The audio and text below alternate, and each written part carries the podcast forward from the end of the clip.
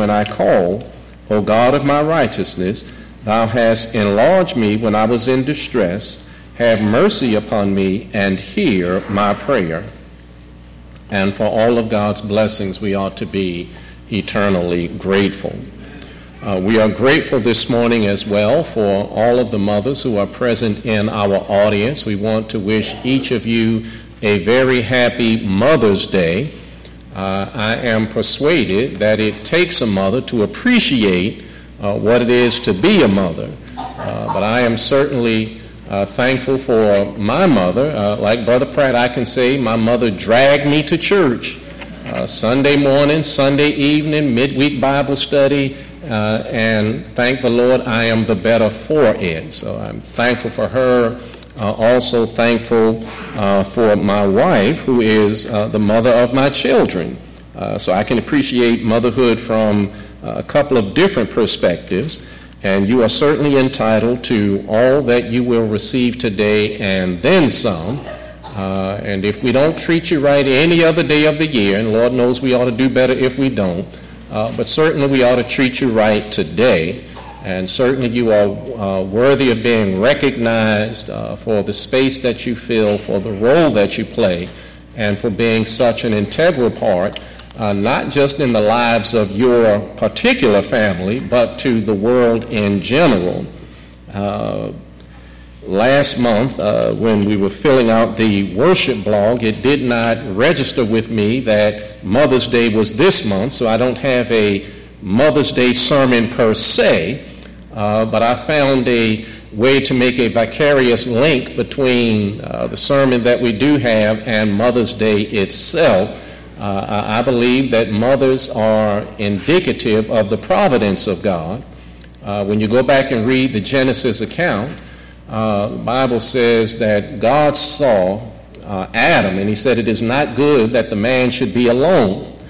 And God's solution to that was Eve and the Bible says her name is called Eve because she is the mother of all living. And so I believe we can say from a biblical basis uh, that mothers are God's idea, uh, that mothers are a blessing to the world. And so certainly we thank you uh, again for all that you are and for all that you do.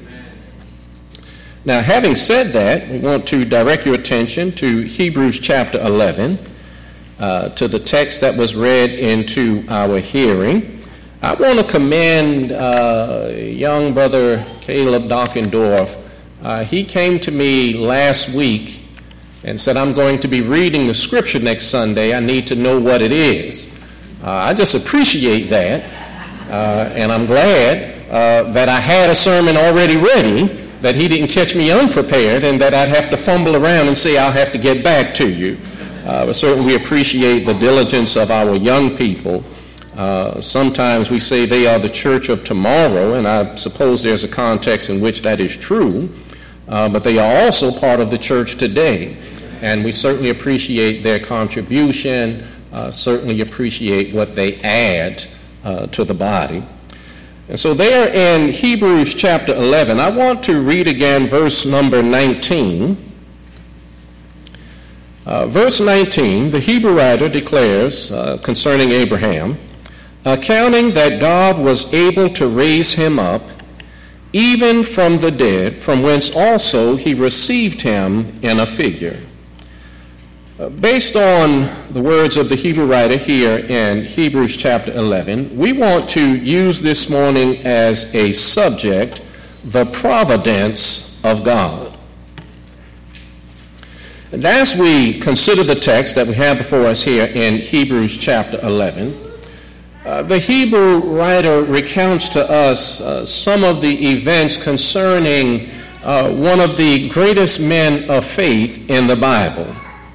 Uh, our text deals with the patriarch Abraham, and, and I submit to you that Abraham believed in the providence of God. Uh, I'm going to use that word a lot this morning. When I looked the word providence up in the dictionary, uh, the dictionary had this to offer. It said, number one, the foreseeing care and guidance of God. And then you'll notice I put or nature in italics uh, because I know better. Uh, it's the foreseeing care and guidance of God solely. Uh, whatever people may attribute as happening through nature that is good, well, God is the creator uh, of the heavens and the earth. Uh, so the foreseeing care and the guidance of God over the creatures of the earth. Uh, second definition, God, especially when conceived as exercising such care and guidance in directing human affairs. And then the third definition, a manifestation of divine care or direction. If we wanted to put that in the simplest terms possible, providence is simply God's ability to take care of us. And when we look at Abraham, uh, it, it's true that Abraham had his moments when his faith faltered, but his inclusion in this list uh, of the Old Testament heroes is a testament to the fact that Abraham believed in the providence of God. And if you've ever read the Genesis account, then you know that Abraham's faith in God was vindicated. And I submit to you that there's a very strong parallel between Abraham's experience with God and our experience. If you look at verse number 8, uh, we are able to discern from verse number 8 that Abraham didn't fully understand what God's plan for him was. Uh, have you ever wondered just what it is God is trying to show you or what it is that God calls you to? In verse number 9, we are told that Abraham had to live among a people that did not believe what he believed. And then in verse 17, we are told that Abraham, as do we all, knew what it was like to have his faith put to the test. He faced some troubles and some challenges in his living. He had some mountains to climb. And, and, I can believe that we can identify with Abraham in this regard because all of us have times in our lives when things happen that we don't really understand just what it is God is doing or, or why certain things happen. And when our faith is put to the test, uh, may we ever remember that it's not our place as children of God to demand that God explain himself. Uh, remember uh, that the, uh, the, the Apostle Paul tells us in 2 Corinthians 5, verse 7, that we walk by faith and not by sight. And so when there are things that we don't understand, and I'm not saying that we can't ask God to help us understand, but there, there's a difference between asking uh, for clarity and demanding an explanation. Uh, we can ask God for clarity, but it is never our place to demand of God an explanation. What we ought to do is, like Abraham, trust in the providence of God because we are God's children. But I submit to you further that, that when we face challenges or troubles or mountains, it's not so much what happens to us, it's not so much uh, the circumstances that we face, as it is our attitude towards those things that is a major determining factor in our outcomes. I, I, submit to you that we usually find what we're looking for, negative or positive. In, in any given day, you can find some negative things if that's what you're looking for. But in any given day, you can find some positive things if that's what you're looking for. I, I remember hearing a story told about an alcoholic father with two sons. The one son grew up to be just like his father, and the other son grew up to be a teetotaler. Both of those boys ascribed the major influential factor as the example of their father. The one boy says, I drink because my daddy was a drinker. And the other boy says, I won't touch a drop because my daddy was a drinker. You find what you are looking for. And, when we are out of touch with God, we look for and expect the negative. But Abraham was in touch with God. So in one of the severest tests a man could face, Abraham trusted the providence of God. He chose to look for the good rather than whine about the negative. And what we have to remember as we look at Abraham this morning, that God was working on numerous levels. Uh, the event that we read about in verses 17 through 19 wasn't just God dealing with Abraham. God was dealing with you and me thousands of years later through Abraham. Abraham is going to be an example to us. And I believe we need to remember as we go through life that what I'm going through is never just about me and what I'm going through. God may be using me in ways that I have no idea what God is doing. Maybe he's using me to be an example to someone else. Maybe God is saying if I learned a lesson that I saw in someone else. But always appreciate that that is not just about me. I need to remember that I'm not God's only child and that God takes care of more than just me and I can't always be the line leader. You know what a line leader is? Sister Cook teaches kindergarten. She got 24 kids in her class, and every time they line up to go somewhere, everybody wants to be the line leader. Everybody wants to be first. Now, all 24 of you can't be the line leader all the time. You know, it's one of those things where you can take turns, but, but you can't always be the line leader. Well, when we go through life, what we need to remember is God has children other than me. Everything is not just about me. When I go through things, God may be working on a larger scale than just me. So when we look at Abraham, uh, let us remember that God was working on more than just Abraham about this one thing at this particular time. So when we look at verse number 17, our text indicates to us that Abraham not only believed God on an intellectual level, but the Bible says by faith, he did what he needed to do to be in a position to receive a blessing. You know, there are times that we miss blessings because we're not in position. And, and there's more to being blessed by God than just asking. You, you ever had anybody ask you uh, to ask the church to pray for them? You know, and we will, and I'm glad you're asking for prayer. Uh, but I hope people appreciate God is not a genie in a bottle that you just rub it and ask for you want and you get what you ask for. Uh, you know, with, with God, uh, uh, uh, God wants a relationship. He, he's not into just giving us what we want business. God said, what I really want with you is a relationship, and, and many of my blessings are tied to having a relationship with me. So there, there's more to being blessed by God than just asking. And if I want God to bless me, then I need to get myself in position to be blessed by doing what God told me to do. So now when we look at the account of Abraham here, I, I believe to better appreciate what's said in verses 17 through uh, 19, that, that we need to go back to the beginning of Abraham's story. And, and you find that in Genesis uh, 12, verses 1 through 3. Now start at Genesis 12 and start reading forward. But in Genesis 12, we're told that, it, that God tells Abraham, I, I want you to leave what you know. I, I, want you to leave where you're comfortable and go where I tell you to go. And, and one of the things that we learn right out of the gate is, is that God doesn't always ask us to do what we want to do or what is familiar to us. Sometimes God calls us to step out of ourselves. But, but he tells Abraham in this, I'm going to make a great nation of you.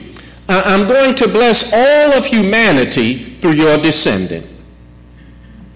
Now, that's not the most probable thing I'm sure that Abraham had ever heard uh, uh, in his living. Abraham is 75 years old at the time God uh, uh, speaks to him. And mind you, I, I know at that time they lived a little bit longer than we do now. But even for them, 75 wasn't what you would have considered prime childbearing years, especially if you had never had any children prior to that point. Now, if you're following along with me in, in your Bibles, the weight of evidence uh, uh, was against Abraham and Sarah having a child at all. Look with me, if you will, at, at Romans chapter 4 and verse number 19. Uh, Romans 4, verse 19, the Bible says, And being not weak in faith, he considered not his own body now dead, when he was about an hundred years old, neither yet the deadness of Sarah's womb. So God appears to Abraham at 75, tells him, I'm going to bless you with a son. Almost 25 years later, they still don't have the child. But then notice the commentary of the Holy Spirit. As time has moved on, Abraham has gone from a 75 year old to now a 100 year old. And the Bible says that his body was now dead. And brothers, I go to my grave saying, you can say a lot about me as a man, but one of the most insulting or debilitating things you could say to me uh, about me is that my body is dead. And you know, maybe it's just a male thing. You, you'd like to think there's some life in the line somewhere. Now, maybe I'm not 25 or 35 anymore, but, but just to tell me my body is now dead. And, and if that wasn't enough, uh, the commentary goes further to say, and the deadness of Sarah's womb. So when you talk about folk having children, Abraham and Sarah were not likely candidates uh, uh, for a couple you would pick. But God tells them, I'm going to give you a child. And, and don't miss, uh, uh, you go through some ups and downs in your, in your relationship with God. Abraham at one point laughed when God told him that. I know we tend to remember that Sarah laughed, but, but if you read all of the Bible account, both of them laughed. And, and, and you, just, really, here I am almost 100 years old, my body's now dead. Even if I don't like folk to say it, you, you know, inside you, know I can't run like I could when I was in high school or college. Now, now, if you talk to me, I'd still like to think that I could run, uh, you know, 110 meters about like I could then. I know I can't do it, but if you talk to me, I might give off the implication that I can. But I know I'm not 20 or 21 anymore. Uh, Abraham no longer having children. Sarah never gave birth to a child. God says, I'm going to bless you with a son. Now, 25 years later, can you imagine us with our impatience? You know, because when we want God to do something, we want it done yesterday. And here you promised me 25 years ago a son, and here we are and still no child. And then God blesses him, uh, blesses them, I should say, with Isaac in Genesis chapter 21. But then in Genesis chapter 22, God says, Now give me the son that you waited not just 25 years for me to fulfill the promise, but, but all your life. You, you, you, man, don't you want a son? You, you want a boy to carry on the family name. That's why we named the boy after us. It, it, it's just something about having a son. I mean, you love your daughters too, but, but, but your son, you can name him Junior. You know, you, you go out to the baseball field, that's my boy. You, you know, kind of living vicariously through your son. Eh, well, well, the son you've waited all this time for, Abraham, I want you to offer him to me as a sacrifice. And imagine the heartache and the heartbreak that Abraham could have put himself through.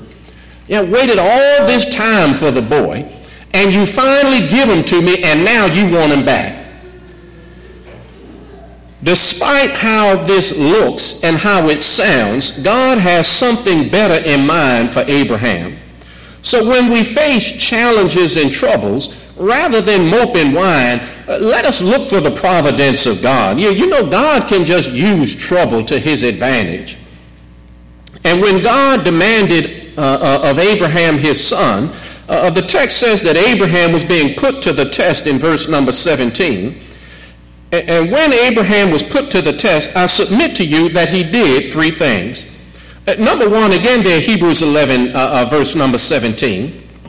Uh, uh, the Bible says, by faith, Abraham, when he was put to the test, the key words, by faith.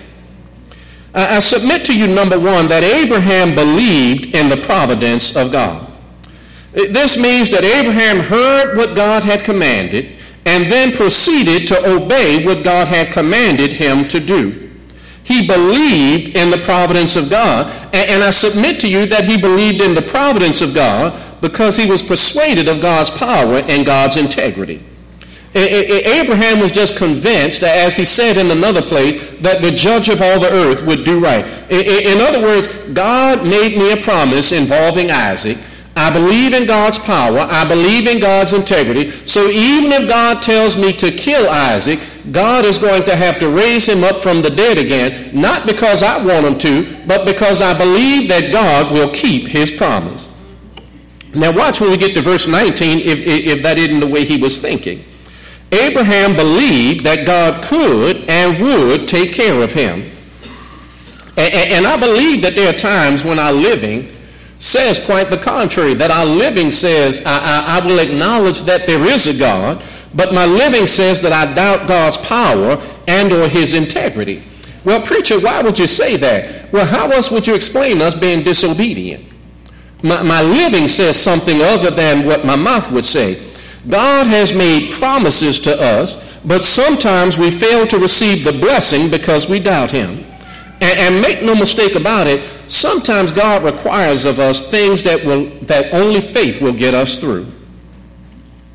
Abraham, I want you to offer your son as a sacrifice. You only get through that by faith.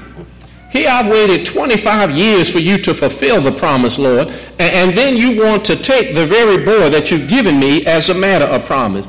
But, but he believed in the providence uh, of God. Sorry, I'm going to have to flip that off of there. Every now and then I miss one.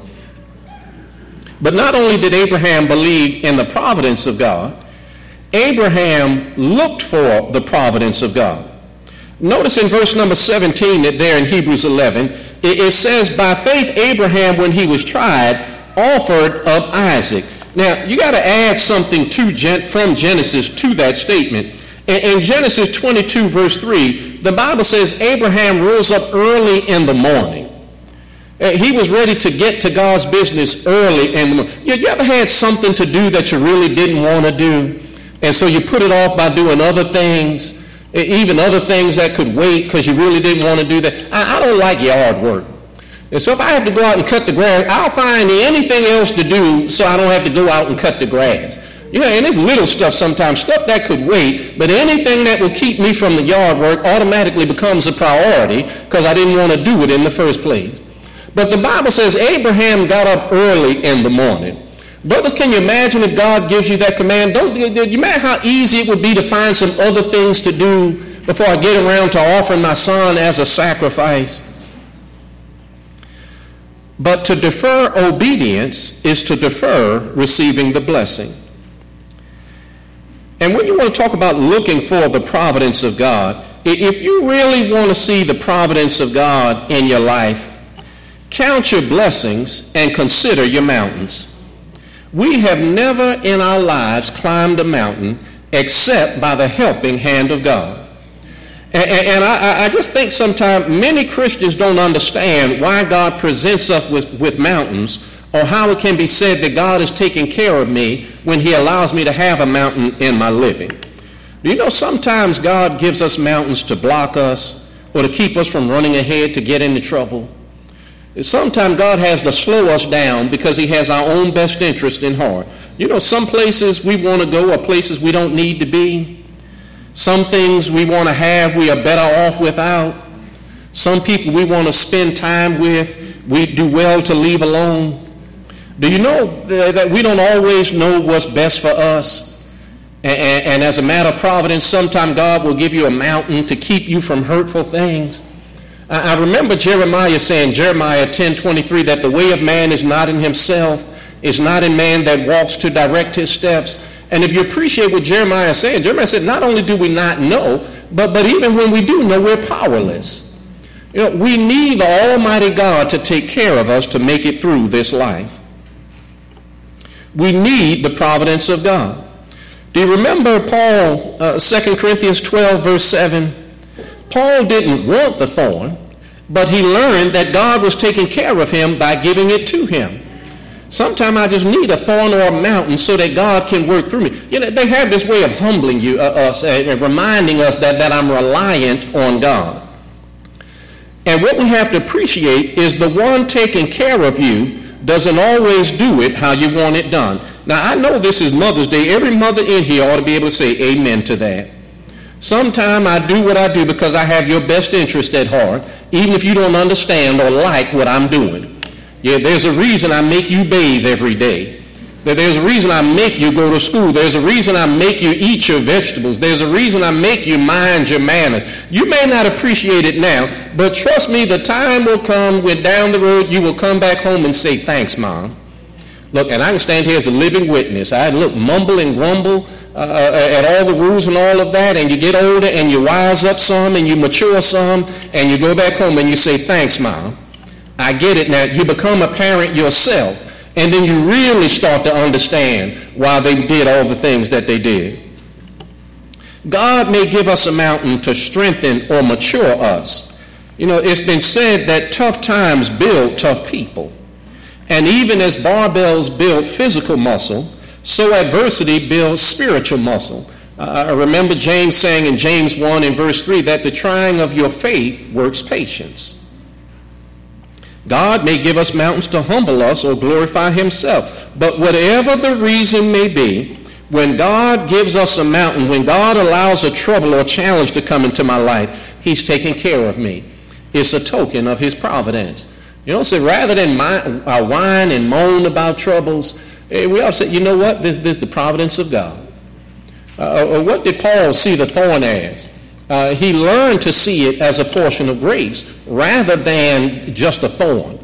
It, it's about something, yeah, yeah I, I don't want this thing. If it was left up to me, I wouldn't have chosen it. But I see God taking care of me by giving me a greater portion of grace. Abraham looked for the providence of God. And then finally, this morning, I submit to you uh, that Abraham expected the providence of God.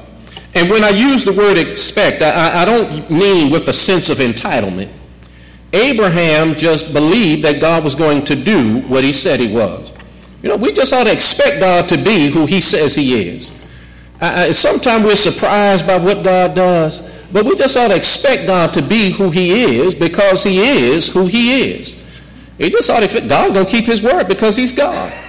God's going to do what's right because he's God. We just ought to expect that. I, not that I'm entitled to anything, but I believe that God is going to be true to himself. Abraham in Genesis 22 in verse number 5, eh, notice what he says. Abraham said to his young men, Stay here with the donkey. The lad and I will go yonder and worship, and we will come back to you. I'm going up here to kill my son. But the God I serve has made me a promise. So even though I'm going up here to kill my son, God is going to raise him back to life, and we'll be back in a while. Now that's what the Hebrew writer means in verse 19 when he says, accounting that God was able to raise him up even from the dead, from whence also he received him in a figure. When God said, offer him as a sacrifice, in Abraham's mind, he was as good as sacrificed already. I'm going to do what God has told me to do. But because I believe in God's power and God's integrity, God's going to raise him back to life. If he gave me the son and said he's going to bless humanity through this son, then the son can't stay dead. And I think one of the great takeaways from there is that God sometimes works things out in a way we didn't take into consideration. You know, sometimes we tell God not only what I want you to do, but Lord, here's how you need to do it. And this is the time frame I'm working in. And God just says, that's not my plan. I'm going to work it out, but I have something better in mind than what you have in mind. And you don't get to tell me how to work it out. So what you need to do is just trust my providence, stay faithful to me, obey what I've told you, and I'll work it out the way it needs to be worked out. And if you've read the Genesis account, you know Abraham has a knife in his hand. He's ready to kill his son. And God calls to him and he says, Abraham, stay your hand. And Abraham looks over and he sees a ram caught in the bush by his horns. Uh, and he called the name of the place Yahweh Jireh, uh, meaning the Lord will provide there in Genesis uh, 22, verse 14. God had something else in mind. Abraham said, Now, I know God is going to work it out. And in my mind, this is how God is going to do it. God said, Yes, Abraham, you're right. I am going to work it out, but not in the way you thought. But I'm going to fulfill my promise. I'm going to do what I said, Abraham. I'm going to take care of you. I'm going to bless all of humanity through you. Uh, don't you know God is still the same God now that he was then? When God tells us that we are his children, don't you know God is going to take care of us? We don't always know how. But uh, you know, over in chapter 12, Paul is, uh, uh, the Hebrew writer is going to talk about uh, our earthly fathers. And Jesus said, you know, if your earthly father will take care of you, how much more will your heavenly father take care of you? Yeah, if you watch your father, and, and, and what I've learned is it don't matter how old your children are. You know, if you won't ruffle my feathers, mess with my children. You know, that, that wasn't just true when they were three or five or, you know, infants. That, that's still true now that they're grown and married and have their your own families. Eh, you won't ruffle my feathers, mess with my children. Yeah, you get some undivided attention from Brother Cook. if you at odds uh, uh, with my kid, they, they will never stop being my child. I don't care how old they get. Now I know the relationship change, and you gotta, you, you know, let go of the reins, and they lead their own life and all of that. But in my mind, I still see my child. Don't you know that's what God sees when He looks at us? He sees His child. You're not just gonna mess with my children, and I'm just gonna let that go unchecked. I'm, I'm just not going to watch my children struggle and not have a plan in mind. Now, I may let you struggle, but believe I've, I've got a plan in mind that, that this struggle is going to help you be better because of the struggle. You ever watch small children? We could learn a lot from small children. You start teasing a small child, you know who they'll run to? They'll run right to their father. Why? Get right between his legs. Why? Because I know my daddy ain't going to let you mess with me. You know, wouldn't it be wonderful if we were that wise all the time when trouble showed up? You know, I'm going to my father because I know my father is going to take care of me. And if you really want to see uh, where the Hebrew writer was going with this, Abraham, as a father, was willing to sacrifice his son, but there's a better sacrifice that we read about in the gospel accounts. God, as a father, was willing to sacrifice his son. It, no angel to call out, stay your hand. His son had to die. Uh, he raised again to life, never to die again. But as a parent, watching your child go through that, innocent blood, suffering for guilty blood, watching your child being tortured, there, there, there was a greater love uh, that the Hebrew writer wants us to appreciate the love of God the Father that he has for us. And if he would sacrifice his son, what would he withhold from us? What does God require for us to become his children? He, he wants everybody to be his child, but he requires that we hear the good news that Jesus died for our sins, that uh, we believe that fact, that we be willing to turn from sin, make the confession of faith in Christ, be baptized in water for the remission of sins. Uh, in Acts chapter 2, when that question was asked, uh, how do we uh, reconcile ourselves to God? You remember Acts 2.38 that Peter, whom God had given the keys to the kingdom, that Peter said, repent and be baptized, every one of you, in the name of Christ Jesus for the remission of sins, and you shall receive the gift of the Holy Ghost. And as a matter of grace and mercy, when we go down into the waters of baptism, God washes away our sin, indwells us with his spirit, and he adds us to the church. He becomes our Father. And we just ought to be strong and courageous because the providence of God says that God has my best interest at heart, that God is able, and that God will never forsake me nor leave me. Ah, that just ought to help us sleep at night. Now, that's not saying we won't face troubles and challenges and mountains, and that, that's not saying we'll just have, you know, uh, the old, you know, take it as it comes attitude. Sometimes life moves you. But aren't you glad that we serve the God who has my best interest at heart?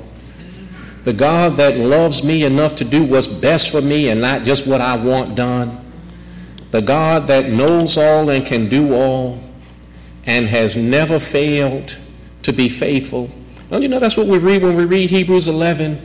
We're reading a testimony of the lives of all those individuals that God is a God of providence, that He takes care of His children. Perhaps you're here this morning.